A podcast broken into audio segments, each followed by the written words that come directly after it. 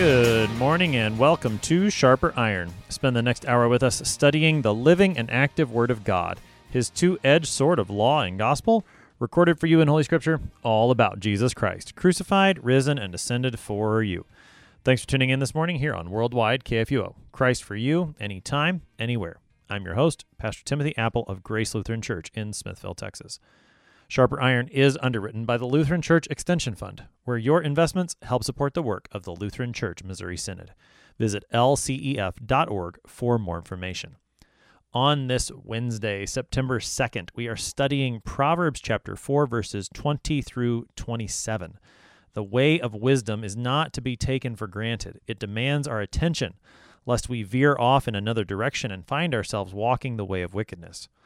To help us sharpen our faith in Christ as we study God's Word today, we have with us regular guest, Pastor John Busman. Pastor Busman serves at St. Paul's Lutheran Church in Cullman, Alabama. Pastor Busman, welcome back to Sharper Iron. Thanks so much. It's always always great to be with you and sharing the Word of God with your listeners. Pastor Busman, as we get started this morning, we find ourselves at the end of Proverbs chapter 4. We, we've seen the way Solomon gets started in this book. What do we need to know about this section of the book of Proverbs and the book as a whole that will help us with the verses we've got for today? Sure. You know, th- this is one of those things, one of those times again when we're used to maybe opening the Bible and just and just reading through. And there are some things, especially as we get in the Old Testament, that we do need to recognize about the text. Proverbs, like uh, the Psalms is poetry. And you, you can notice, for the most part, when the text shifts into Hebrew poetry from, say, something like narrative, when you open your Bible and the text, the paragraphing in the text begins to look a little bit different. Usually the text is from margin to margin all the way through. But if you open your Bibles like this morning and you look at this text, you'll notice that the lines are, are somewhat broken. They may go from column to column, but on some lines there may only be one word or two words. This is the English way of showing you or telling us that the text has shifted into into poetry. And in addition to that, Proverbs is uh, what we would call uh, wisdom literature. So its intent is not necessarily to to save, but to uh, show us the way of wisdom, uh, wisdom that flows from the faith that has already been given to to us. Because even after faith is given, you know, we don't just kind of sit around and, and, do whatever we want. Uh, there there are there are ways to to live again, not to earn our salvation or you know God has gotten us in, so you need to do X, Y, and Z to keep you in. But uh, as Jesus talks about, uh, you know, bearing fruit, and uh, the Solomon here is showing us the way of uh, wisdom in this text. One of the features that we've seen in this first part of the book of Proverbs, the first nine to 10 chapters of the book, is that Solomon will periodically speak directly to my son or my sons. We've seen both. Uh, what's what's he doing structurally speaking with these addresses to his son or his sons? Right. So in this section, speaking about the superior superiority of wisdom over folly, within these first nine chapters of the book of Proverbs, there are ten specific addresses from a father to a son, and they don't necessarily directly line up with the Ten Commandments. Like the first address is the first commandment, the second address is the second commandment, the third address is the third commandment, so on and so forth. But they are, in a way, uh, you know, 10 addresses to sons, 10 commandments. It's a complete number of uh, of addresses, and this one, if we want to, if we want to speak more generally about it, this one is concerning keeping away from evil in general. Uh, there are a, a few lines uh, that would line up with the eighth commandment, specifically, uh, bearing false witness. But this is a more general uh, address from the Father to the Son, speaking against keeping away from evil. And this is the sixth uh, of the ten that are mentioned in the first nine chapters then of Proverbs. Hmm. So 10 addresses to sons, 10 commandments. Again, not a, a, perfect parallel, but certainly there are themes within each one that can be addressed to one of those 10 commandments. We're going to be looking particularly for the eighth commandment here. Uh, before we look at the text itself, Pastor Busman, just one more thought on the form, the structure, the type of literature that we're looking at. You know, we point this out often on Sharper Iron, particularly as we looked at Proverbs, that this is wisdom literature. This is poetry why is that an important thing for us to keep in mind when we read the Bible? Why does it matter that it's poetry? Why does it matter that this is wisdom literature? How does that help us to interpret it correctly? That's an excellent question, and and it kind of causes us to put on our you know BC ears uh, as as we're reading the Old Testament. But but even us today, when we're reading a certain uh, genre, we are expecting different things. So if you are uh, just reading a, a, a, regular narrative chapter book, you know, you're just kind of expecting the story to to progress in a certain way, not necessarily any twists and turns. However, if you're reading a, an Agatha Christie novel, for example, uh, uh, and then there were none. You, are expecting some mystery. You're expecting some twists and some turns and things like this. So it it kind of uh, gives us a heads up about what to expect in the book, and even in the way we read poetry in our own day, you know that the poet is going to use maybe different phrases, maybe different words, and in English to create rhyme or something like this. Uh, Hebrew doesn't. It, it, uses it uses some rhyme, but that's not the normal uh, structure of, of Hebrew poetry. Hebrew uh, mostly uses something called parallelism, where and, and it does this in a lot of different ways. Sometimes the two lines next to each other will basically be saying the same thing with different words. Other times we'll see a line define uh, more clearly what the what the line before it was speaking uh, or, or, was saying. The one thing that I appreciate about about poetry is you know when we're in the parish and we are translating Hebrew for an Old Testament text or Bible class or or whatever the case may be. You know, if we're reading Genesis or Exodus or or normal narrative, we just kind of blitz through it so, long as we remember our vocabulary. We we can kind of read through it very quickly but because poetry uses words that are not so normal say instead of house it may use the word abode you know something that's only used maybe five or six times in the entire old testament. It forces us to look those words up and it forces us to read more slowly more carefully more diligently and it really opens up that passage uh, to show the the the carefulness that the author is taking in the way he is writing it. And it really, just like poetry that we would read today, it shows us the, the deep beauty uh, of the text. I, I think the way a poet poetry works just generally does that. Not only does it force us to slow down, but poetry paints pictures. One of the things that I've tried to do during this study of Proverbs is to look for the picture that's being painted as you mentioned in a narrative, when it's recounting this happened and then this happened and then this person did that and that person said this, that picture is painted for you as you imagine that narrative in in your mind. With poetry, it's a different sort of of picture that's being painted, or at least a different way of painting a picture. And it really engages your imagination. It does force you to slow down and to consider the, the beauty of the words, the importance of the words. And it, it really, that recognition does help us to, to take this text and to understand it in a different way than you would understand a narrative. And that's just an important recognition, as you were saying, so that you're not looking for something that the author isn't intending. Any more introductory comments or response to that, Pastor Busman, before we jump into these verses?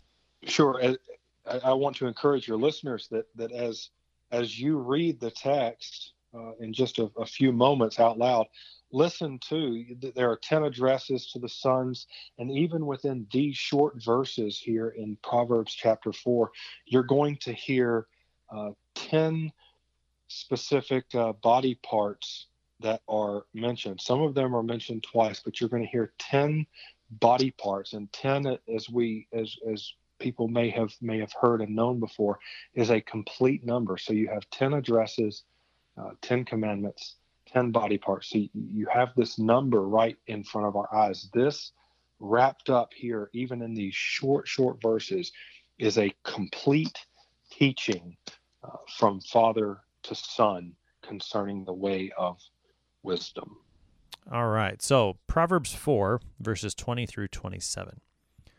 My son, be attentive to my words, incline your ear to my sayings. Let, the let them not escape from your sight, keep them within your heart. For they are life to those who find them, healing to all their flesh. Keep your heart with all vigilance, and for from it flow the springs of life. Put away from you crooked speech, and put devious talk far from you. Let your eyes look directly forward, and your gaze be straight before you. Ponder the path of your feet, then all your ways will be sure. Do not swerve to the right or to the left. Let your foot, sorry, turn your foot away from evil. That's Proverbs 4, verses 20 through 27. So, Pastor Busman, that first verse, verse 20, starts off with that address to the son, my son.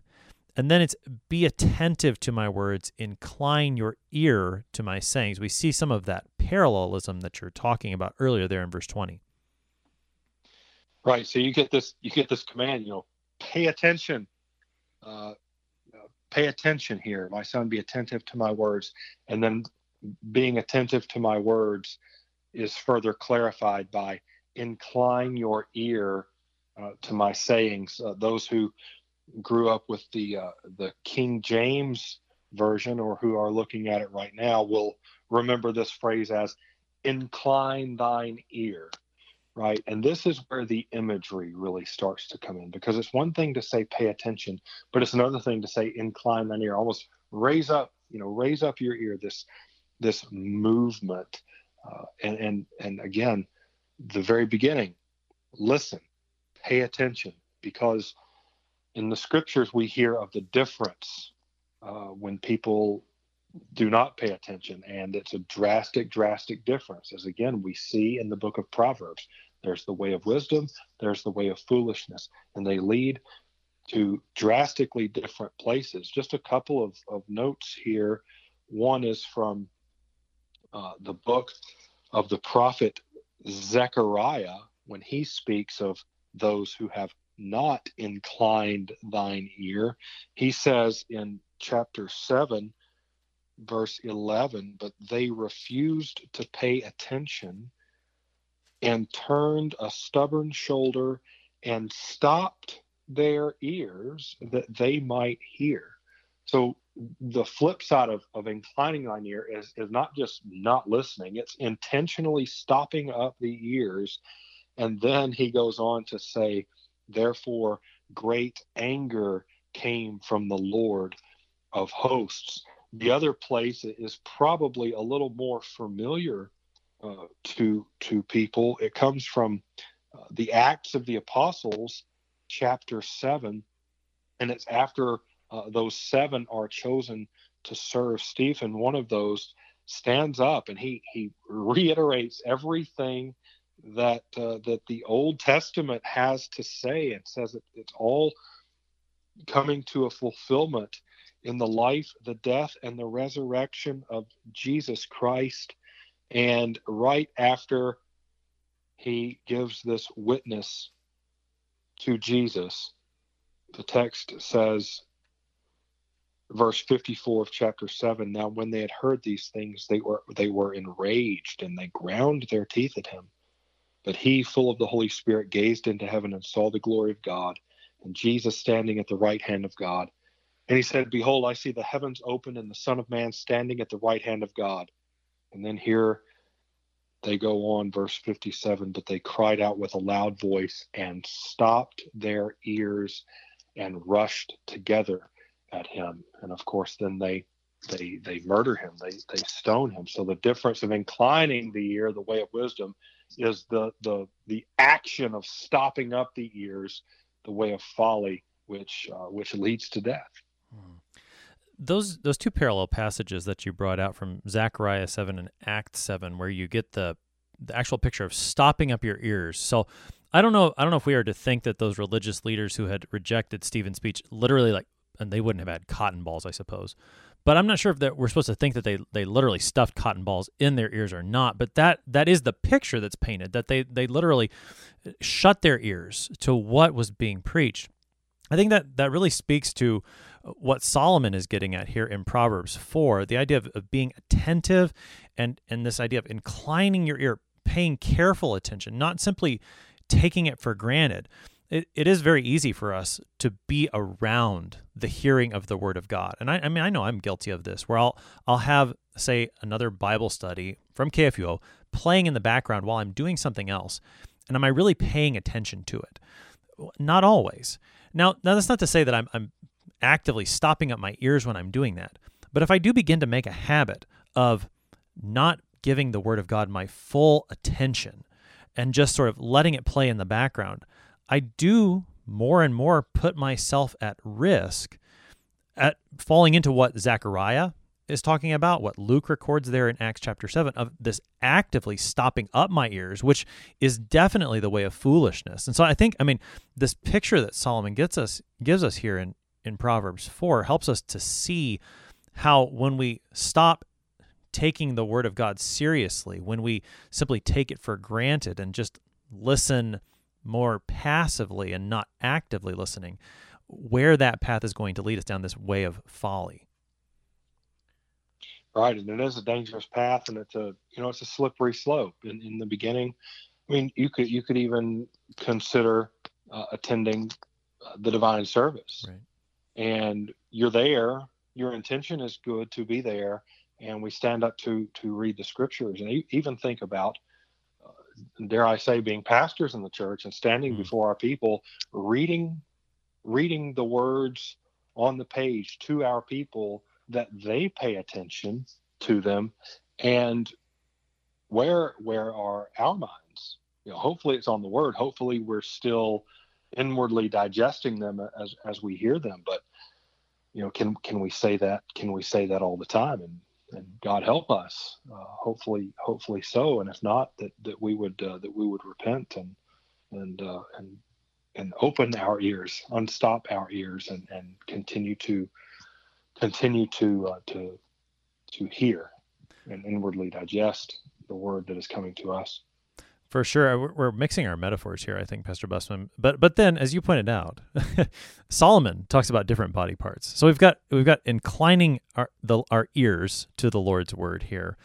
As the text continues in verse twenty one, now we we shift to the the eyes, the sight, and also then the heart. And I I was trying to count the the various body parts. I'm not sure if I got them all necessarily, but I think there's this is now two and three, right? We've got ear in, in verse 20, and now we've got sight and heart in verse 21 right and some of these some of these body parts are duplicated and that that's included in the 10 uh, yeah so so we have let them let them not depart from your eyes. And again notice the language that's being used uh, let them not escape from your sight not not uh, don't look at them right? As kind of a simple narrative statement would be but let them not depart from your eyes. And then to further clarify that, this is how the parallelism comes in with verse 21.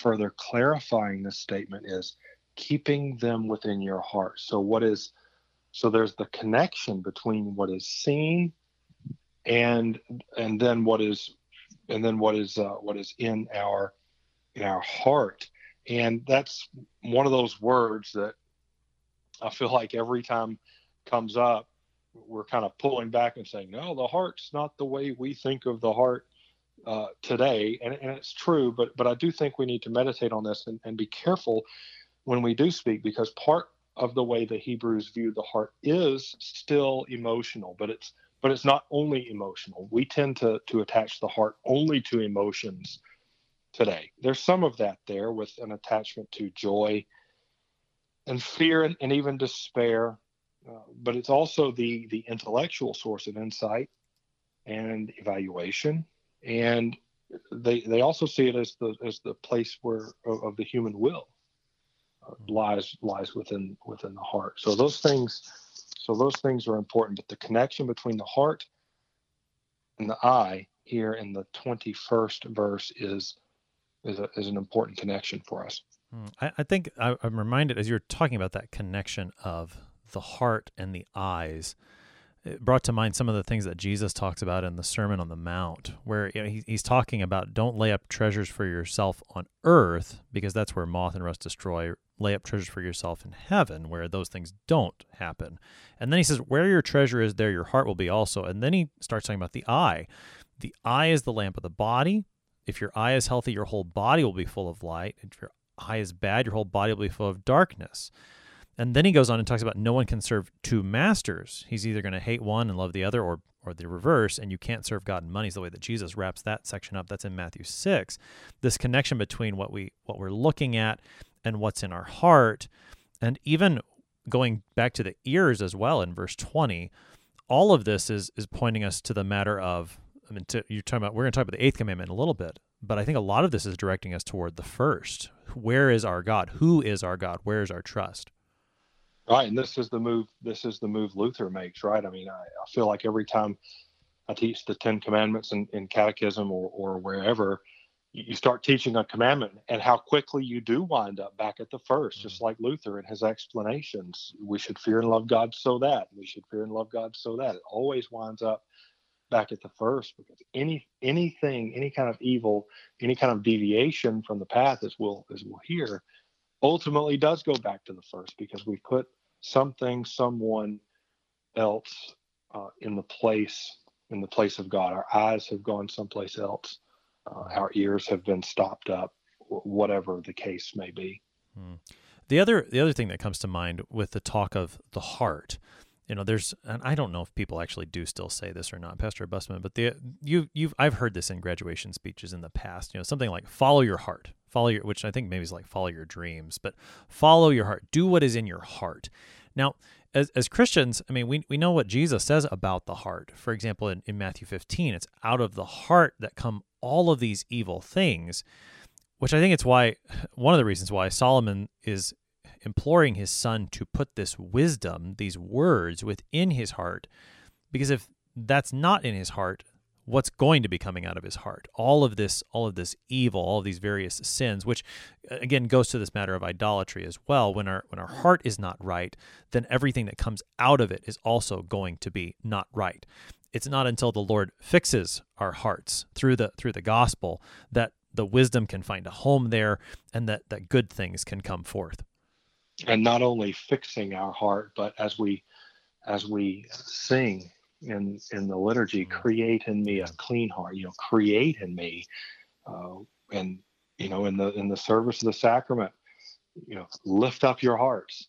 Well why in the world would we would we do that? You know are we trying to reach up to bring god down? Us no we're lifting those things up because they're they're filthy and disgusting. We need god to do something uh, do something with them right? Jeremiah says the heart is deceitful above all things and desperately sick who can understand it?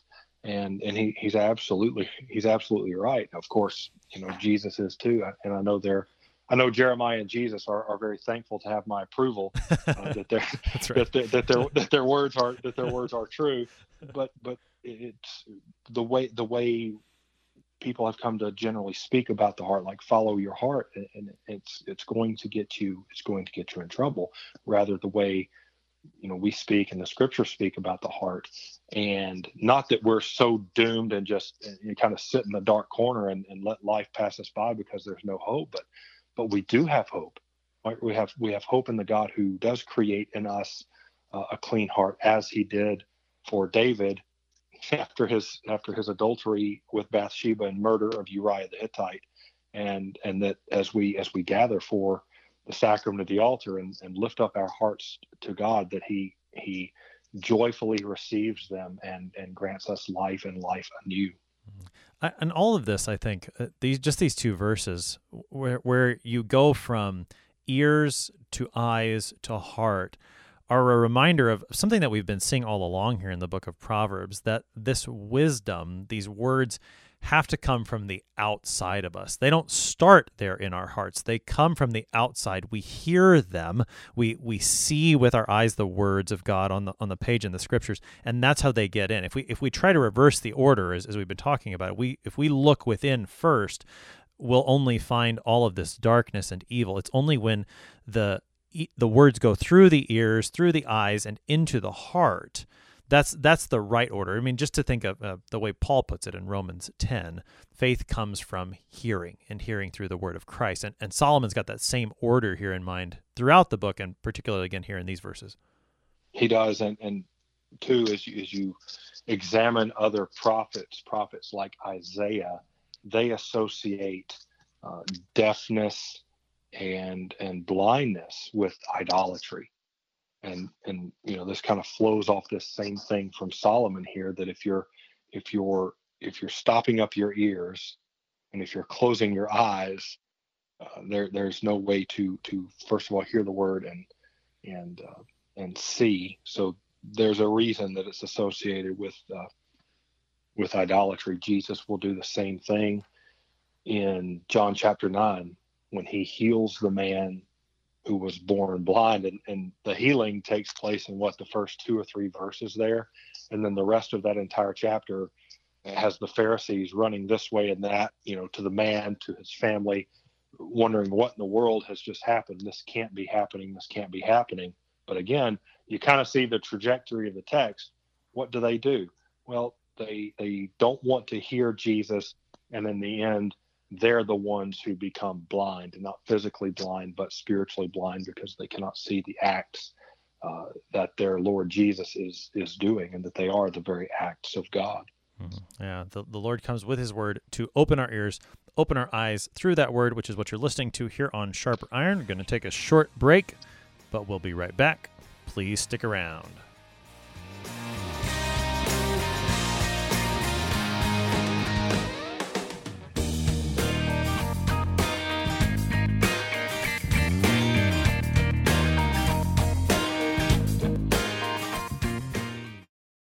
Since 1978, Lutheran Church Extension Fund has had the humble privilege of supporting Lutheran Church Missouri Synod ministries and her workers. Thanks to faithful investors, LCEF has provided thousands of church workers, congregations, schools, and organizations with the low cost loans and resources they need to reach more people with the saving name of Christ. To learn more, visit lcef.org or call 800 843 5233. 800 843 5233.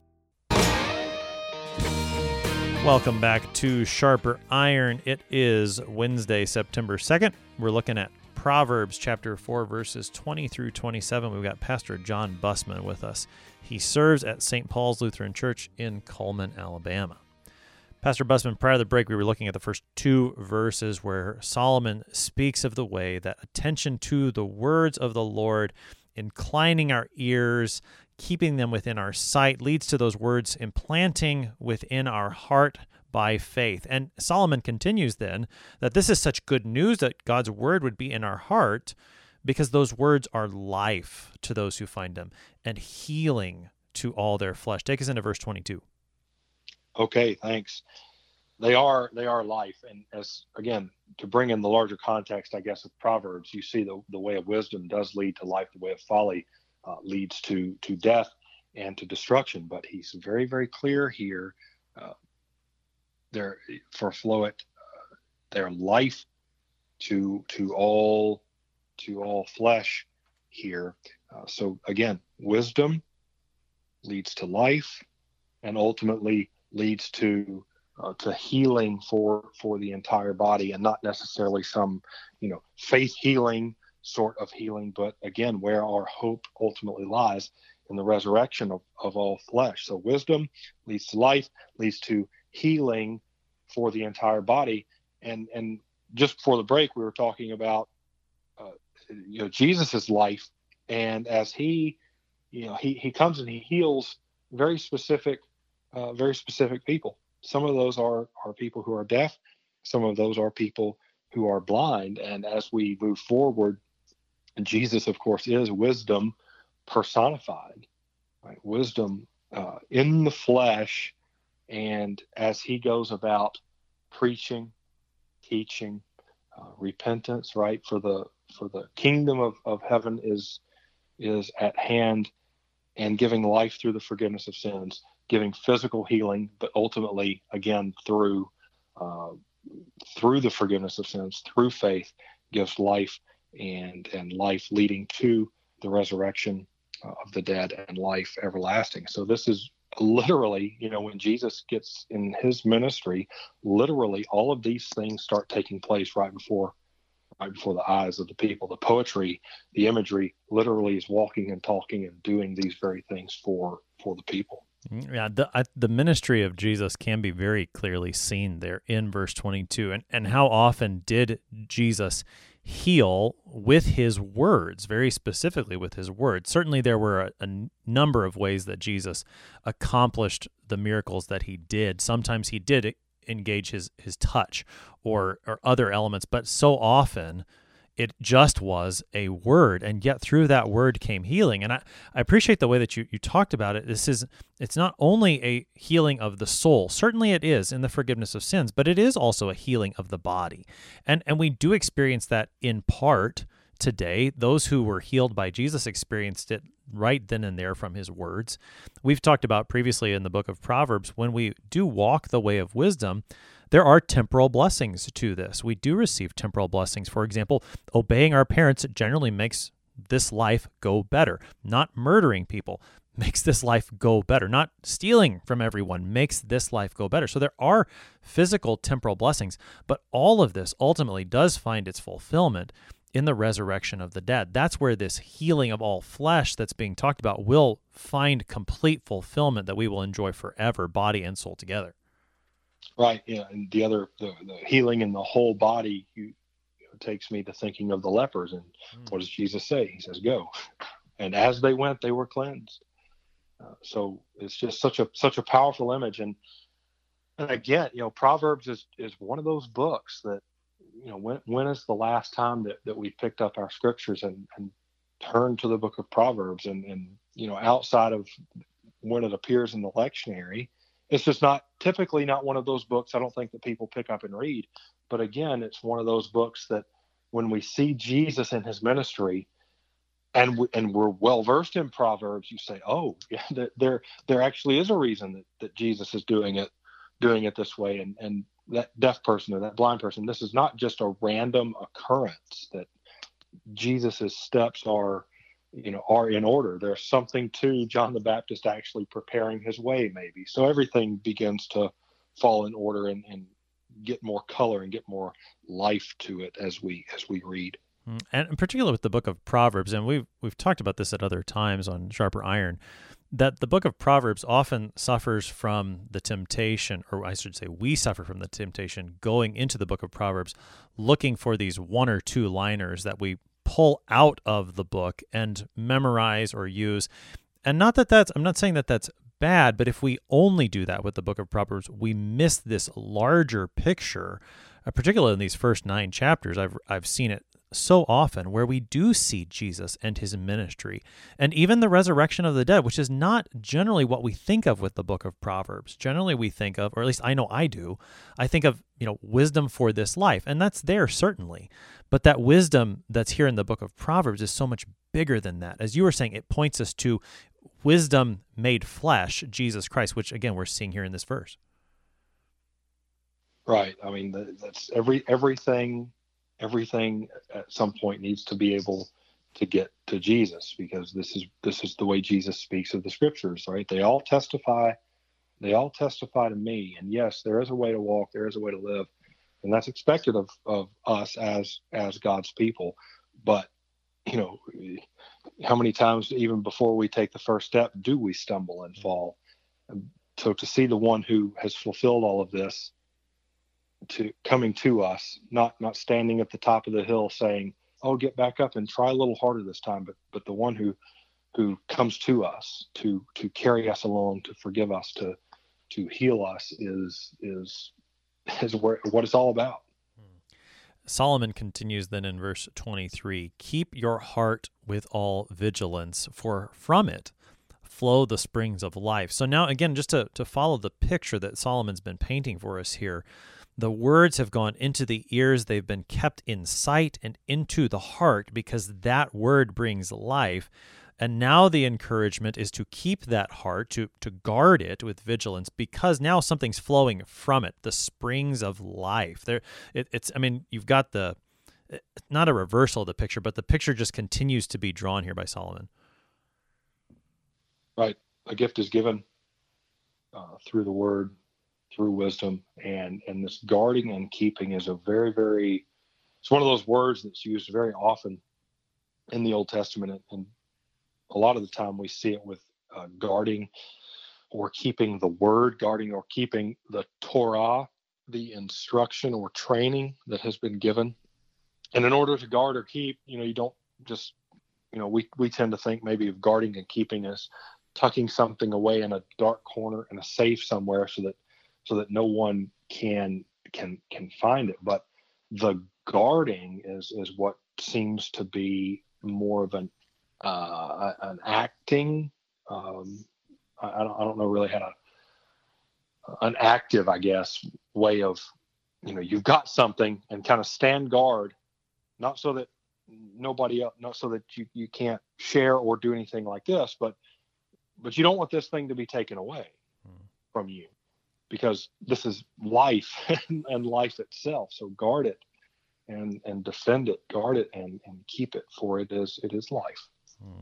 Yeah, it's it's not like it's not like a safety deposit box where you you store it away in there and then you never look at it again or you only go right. get it when you need it. But it is your, I think uh, the idea of you know not escaping from your sight, keeping it within your heart. To, to go back up to the imagery from twenty one, the idea is it's your your constant companion that you're always making use of it. I, am not sure what what to compare it to. I, I can say that the negative, you know, not a safety deposit box, not the the treasure chest that's buried somewhere and you don't make use of, but it's it's always there with you, always at your side. You're always using it, um, and and it's and I think that you know this verse does speak to that because it is flowing. It says from it, from your heart now that has been filled with this life giving word of God.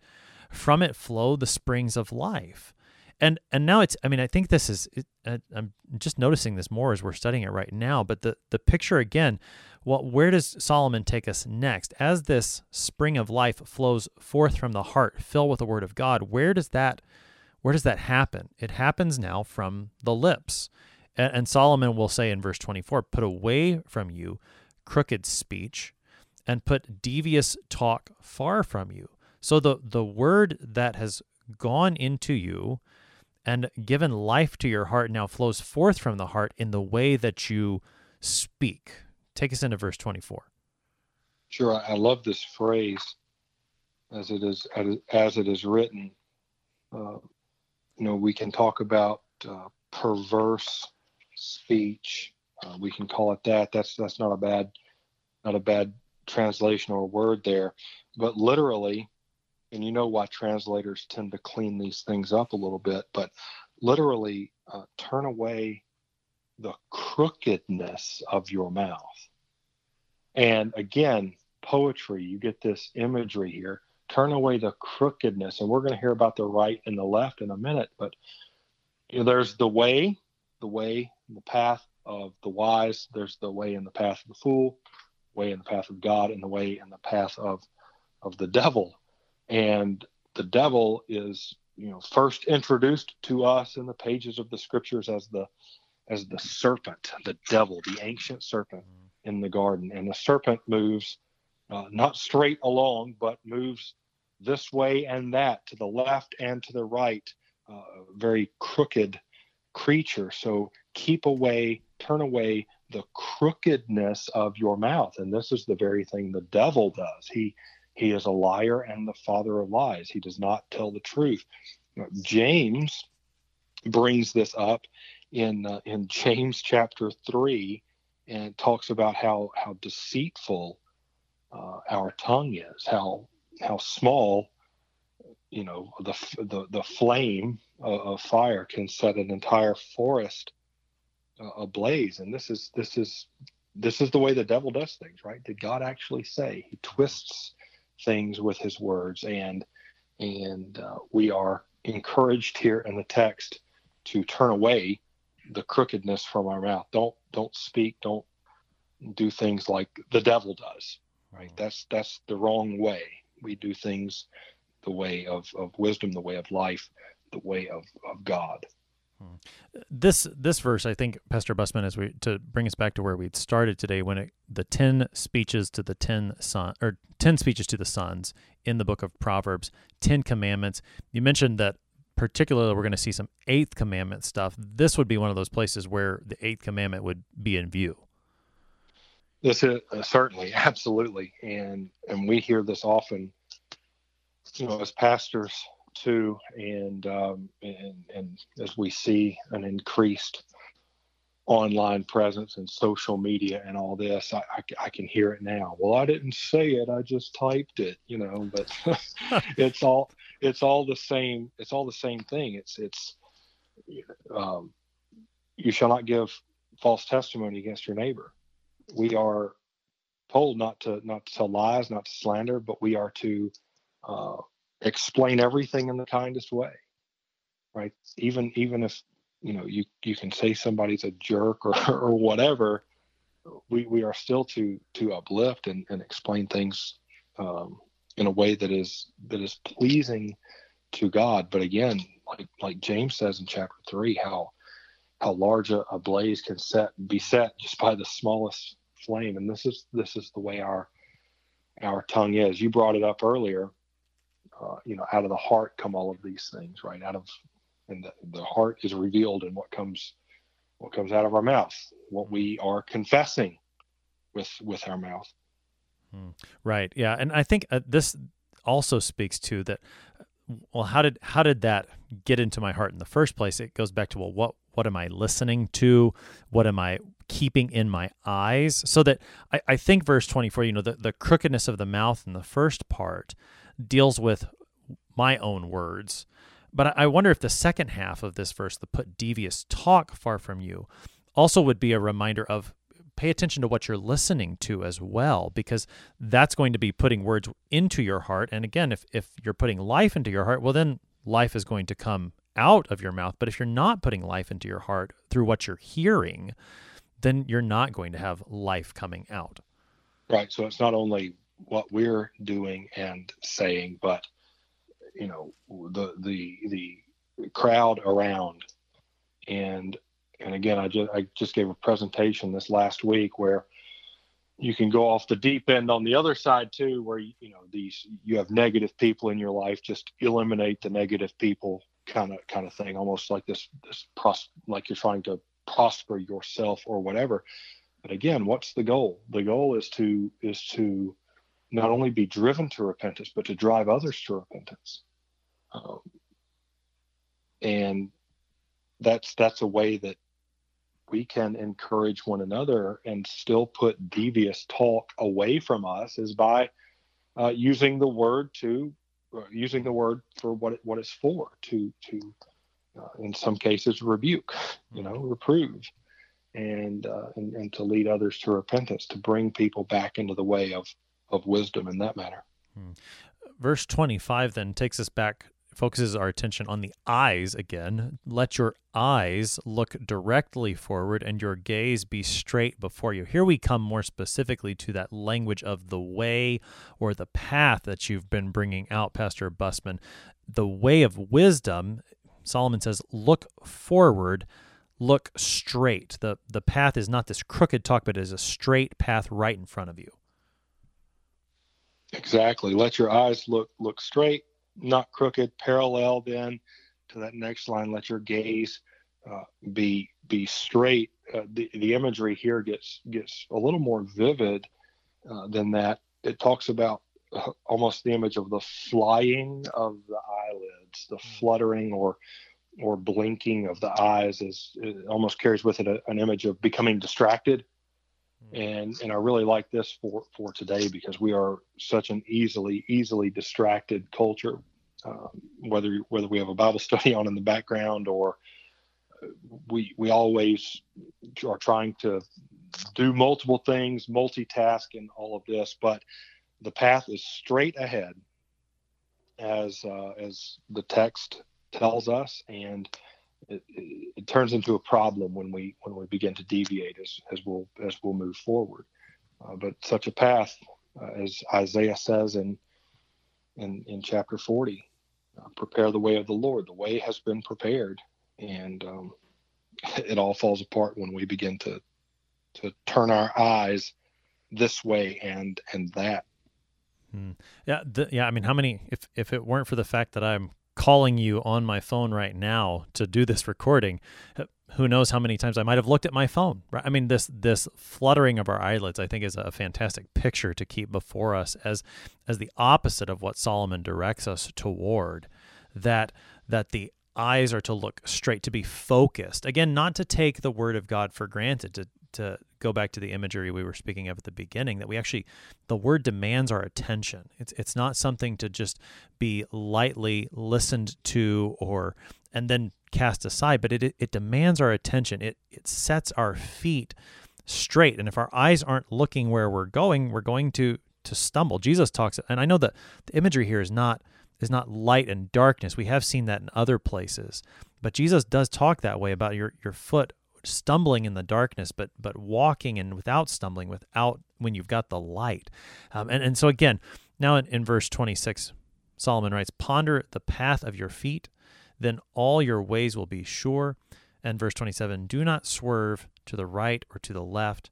Turn your foot away from evil. So more of, of the pathway imagery Ponder the path of your feet, all your ways will be sure. Take us into verse 26. Sure, and I, and I got a little bit ahead of myself uh, before uh, with with the path, right? Isaiah 40, prepare the way of the Lord, make make straight his paths, and as Jesus comes, and he he, he does, the path is there, and he he further digs out that path uh, for us with with his very cross. Uh, Psalm 23 speaks about the paths mm. of righteousness, the ruts, the, the trenches of righteousness. And they were, they were dug out, dug out by Christ. And he has placed us there.